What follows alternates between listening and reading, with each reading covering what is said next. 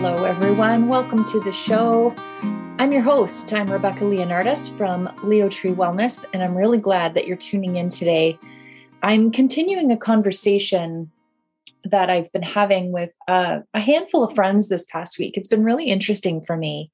We've been talking about the kind of people we are, specifically, what personality traits do we tend to demonstrate in front of certain groups of people. So, introversion and extroversion have been the two categories that we have largely focused on. And it's really been fun to open up this conversation because if you sitting right now thinking about what you know of those two definitions of those two words, what is an introvert? What is an extrovert? Right away, you apply one of those level or one of those labels rather to yourself. I wonder if you've done this before. My guess is you probably have, or you can quickly identify for yourself if you haven't done it in the past. But it is so interesting when you open this up in a group setting and ask other people to identify where they see you with respect to being an introvert or an extrovert. Sometimes it's crystal clear. Sometimes you just check all the boxes. There are many people I know that that check all of the boxes for both descriptions of introversion and extroversion, but there are a lot more that sort of play on both sides of that. So it's been it's been really fun. So let's first of all talk about what the definition, the original definition. Now keep in mind this has been adapted and modernized and it's really fluctuated from if from all of the resources that I've taken a look at based on the perspective of the author or the person who's communicating the definition. But originally, Carl Jung was the um, Swiss uh, psychotherapist or psychoanalyst who popularized this theory back in the early 1920s. So, 1921 to be specific, is when the world was really formally, he didn't create the words, but he sort of applied the definitions in terms of personality traits. And the being an introvert was associated by definition as a person who is a shy, reticent person on the opposite side of that, an extrovert was someone who was known to be outgoing and overtly expressive in their personality. Now, like I said, that has it's changed quite a bit over time. And I always find, like I said, it's fun to have this conversation with your friends because depending on you know how you know people and where they've witnessed you in life at what phase of your life they might know you to be very different from the way you identify yourself. So there's been a lot of research over de- decades and decades of research. In fact, probably well beyond decades, but specifically since 1921 when this when these two when Carl Jung really introduced the theory, it has been more deeply researched. Let's just say that. And so, as always, if you guys have hung out in any psychology classes, you know that there's this constant debate back and forth with, you know, what influences these labels? Is it is it um, something that is generated completely from a nature perspective? So, are you born an introvert? Are you born an extrovert? Other people will argue the nurture side of things. Do you you know do you collect experiences in your life and as a result of the experiences that you've had is that what forms your introversion or extroversion so it's really fun when you dive into this. I spent some time refreshing myself and on the nature side there are some biological factors that have been researched and uh, published articles that you can take a look at. But specifically back in 1956, so going back quite some time, there was a twin study that was done, and there was found to be a stronger correlation between extroversion in identical twins versus fraternal twins. So, this was suggestive of a hereditary influence.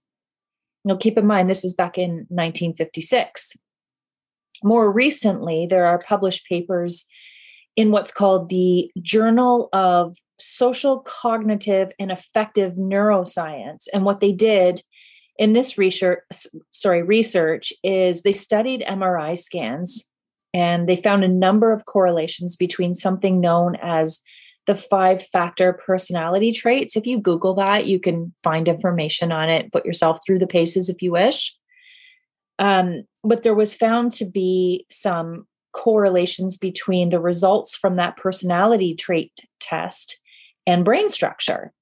So, specifically, the research showed that there was an increase in cortical thickness amongst extroverts.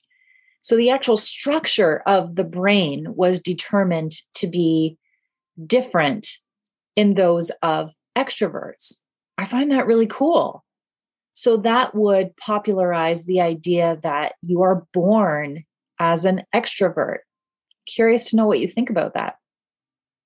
On the flip side, because there always needs to be a flip side, right? You want to analyze and compare it against another theory. The theory of nurture has been studied with respect to whether or not someone is an extrovert or an introvert. So environmental factors play a role in much of what shows up in our lives the way we behave the way we act the kind of person we are just in general. So we know that they do play a role but specifically in the research that has been done attachment styles has been noted as something that impacts extroversion or introversion. So think for example um, the relationship between mother and child. It has been studied and determined that that attachment, if the attachment between a child and its mother is strong and confidence is a result as of, you know, coming from that sense of security, then they then are noted to become more extroverted. Okay. Think about that. See what you think is how does that feel? Like how does that resonate for you? When I hear that, I think, yeah, that that actually makes that makes good sense to me. Now, child rearing styles are also studied under this umbrella of nurture when it comes to introversion and extroversion. So, specifically, the example of being raised in a family that was very strict or very protective it demonstrated examples of a child being less extroverted. So they leaned more on the introverted side of things because of the way they were raised within their home.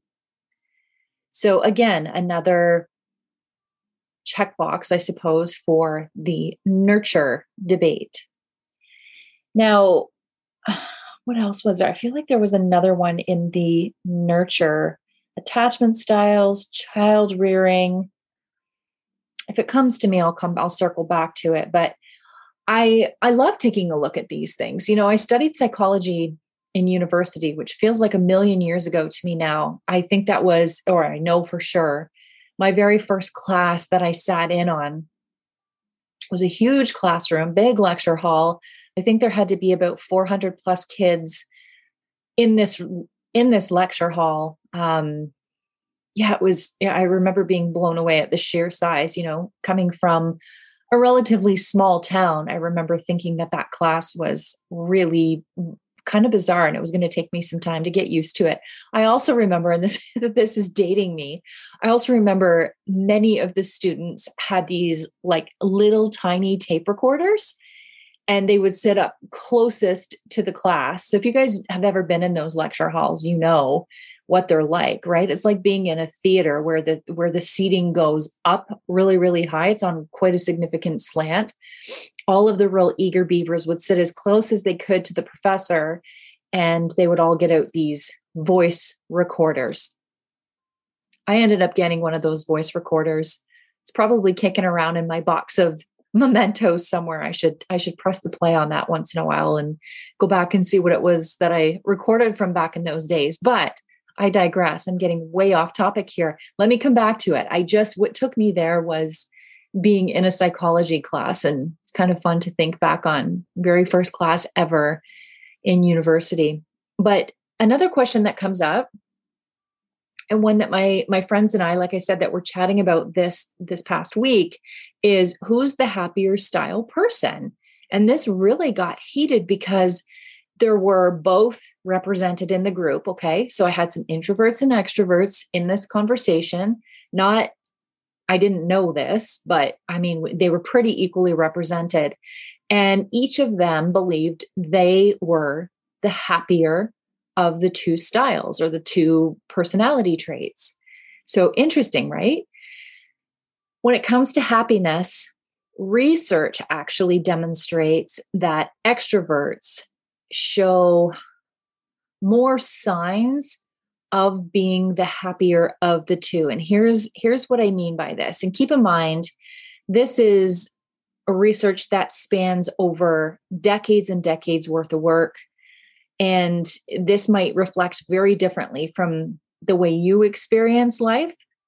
But that's the joy in talking about these things. So, first of all, extroverts, just by their very nature, seek their enjoyment typically from external sources. So, they're very quick to um, want to seek fun and adventure and partner with other people and find themselves in groups and immerse themselves in crowds sometimes and just pick up on that energy of being around people and being in a what what you might describe as a more active space that stimulus that stimuli rather is something that creates happiness for that individual. But the eagerness to be in these more social settings is not the cause of the happiness. It is the the energy it is the experience it is the connection with others that is the cause of the happiness extroversion is simply a personality trait. It's not the cause of the happiness. Because think about this an introvert can also experience happiness in that same environment. Hear me out.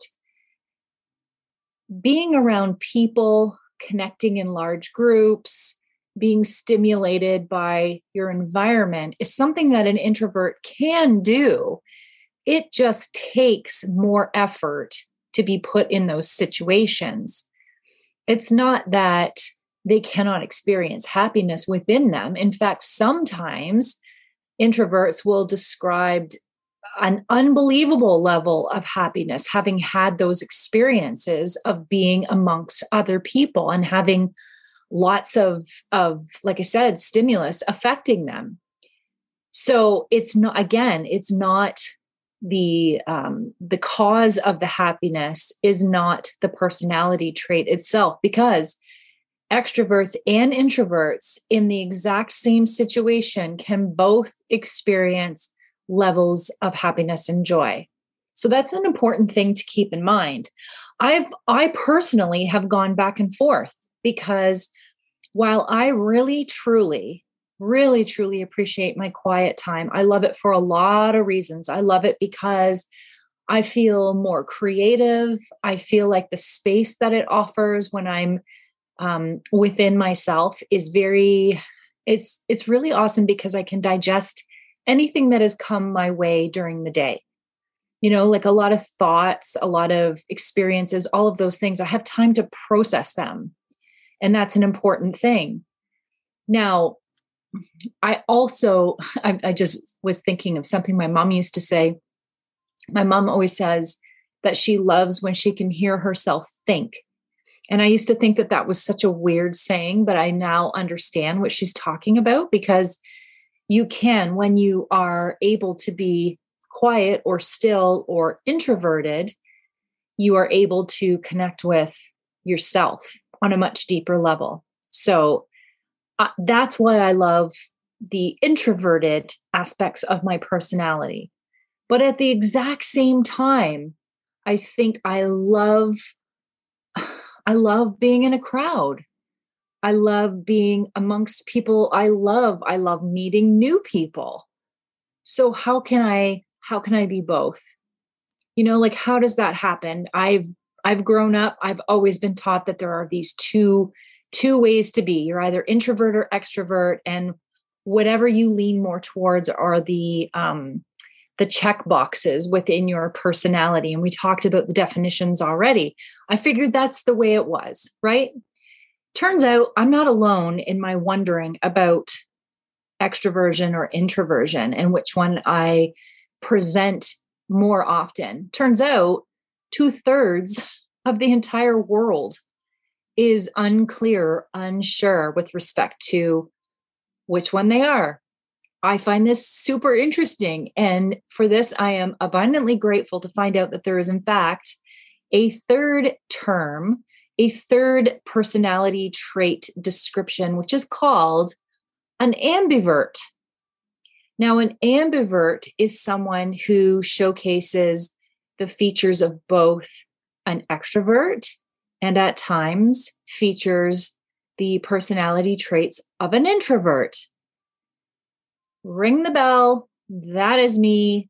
And it is probably the ones who are wondering, two thirds of the world who were unclear or where they were. It's probably them too. Now, for those of you who really already know yourself, you probably check so many of the boxes within your respective category, making it easy. Probably, if you asked your closest friends, they would describe you as the same thing. And I think that's really cool. But for those of us, the two thirds of us who were unsure, we are very thankful that there is, in fact, something that um, describes us. I love this because when you sometimes self awareness is something that can be a little bit tricky. And when you are self aware, you have this newfound ability. And self awareness doesn't mean that you subscribe to a specific label or you live up to the definition of, of what this word means in a dictionary somewhere. It's not that at all. What it means is that you're able to more clearly see yourself and therefore play to your strengths you know this is a it's a powerful thing. I i really believe that the things that we do in life the situations that we put ourselves into are largely fueled by the feeling that we get from them. And i know as we're if you're listening to this as it's being released we're in christmas week.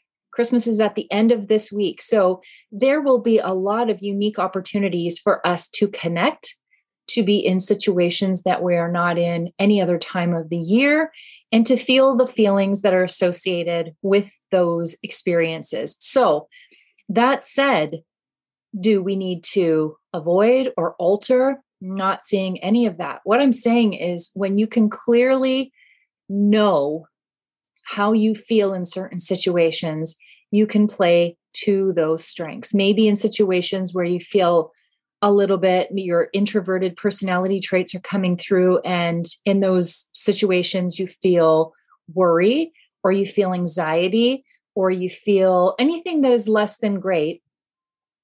Maybe you can look at tailoring your experience so that it is maybe a little bit shorter or maybe you uh, um, you know maybe you have someone join you um, to alter the experience a little a little bit whatever the case may be it, there are probably some deeper deeper things that we can go into but for the purposes of today's conversation and the purposes of talking about introversion and extroversion over the holidays little tweaks to your uh, upcoming experiences could in fact make all of the difference for you because when you do that you alter a more long term experience. Think about this if your week is loaded with experiences that you don't you don't necessarily love. Maybe you're an introvert and you maybe the holidays stir up a lot of uncomfortable emotions for you but you keep putting yourself into these really awkward situations without making any allowances for yourself. Don't underestimate how the worry and the stress can have an impact on your health. So upset stomachs and headaches and just just this overall feeling of unease that's not good for you. I, i'm sure i'm not providing you with any kind of news flash right now on that. So when you are self aware and you can play to your strengths, you have the ability to really put yourself in a power seat and take good care of whatever it is that you need, even over the holidays. Introverts, extroverts, ambiverts, ambiverts. That's a new word to me, so bear with me as I botch it every time I say it. You guys, there's lots of things that we can do to you know support ourselves and and really tailor all of our experiences to whatever it is that our strengths are we we tend to be in situations that make us feel good and they make us feel good because there's a there's a dopamine release in many of these situations so the stimulus is a dopamine fueled activity that's why we keep going back to it that's why we keep seeking it keep in mind, even for the extroverts among us, that can sometimes tire us out, maybe create a little bit of overwhelm. Self awareness, really, really important. Emotional intelligence is associated directly with that. So, if you're looking to boost both your emotional intelligence and your self awareness, which I highly recommend for every adult on the planet, identifying what your comfort zones are is a really, really important thing to do. I feel like we have such an opportunity in front of us. I wish everyone such a beautiful holiday season. It's kind of hard for me to believe that the next time that we're together, so next Monday, it is the final episode of 2021. And that brings me so much joy to say, because not because something is is ending or wrapping up, but because I have enjoyed this season with you so very much. I know I've expressed my gratitude on many episodes, but I can tell you this season two is stacked. We have some extraordinary people joining us for some really highly intelligent conversations. I hope you'll join us. I expect to be um, providing more, a few more solo podcasts than I did this past year. You see, this past year was something really new to me. So I guess I was exercising my extroverted muscle in that sense. Trying something new, putting myself into an uncomfortable situation. But this audience has been really wonderful in the sense that you've allowed for me to grow. You've allowed yourself to witness me through that growth. And as a result, I feel like I've learned so much along the way. I'm walking into this new year, 2022, with an abundance of confidence, um, this feeling of excitement, because I there's all of these learning opportunities that lie ahead. Like I said, the guests that I have for you guys, it is it's beautiful. It's really beautiful. So here's my ask. I've asked a couple times before, and if you haven't had an opportunity to do so just yet, may I kindly remind you please rate this podcast, provide a comment if you could, share it with a friend, or if you see it on social media somewhere, if you see me share, maybe you could share it as well. Um, pass that along so that the ripple effect of awareness has an opportunity to take effect. It's um, I'm still pretty small potatoes in terms of a viewing audience. I think that the people who are here, that is you, have been magnificent and wonderful and all the things I could have ever wanted through this experience. But I would love to be able to reach more people. And I don't I don't have all the answers on how to do that outside of asking for help and asking for your support. So if you would be so kind, I would genuinely appreciate it. All right. So, as we're going into the Christmas season, can I please wish you all health and happiness, a really beautiful week ahead? A really beautiful week ahead. I hope you have an opportunity to visit with the people that you love most. I hope you have an opportunity to indulge in you some of your favorite things. And I sincerely hope you have an opportunity to rest and reflect on the things that have happened for you and because of you in 2021. Thanks for hanging out today. We'll see you for the final episode of season one next week. Until then, everyone, take really good care of yourself.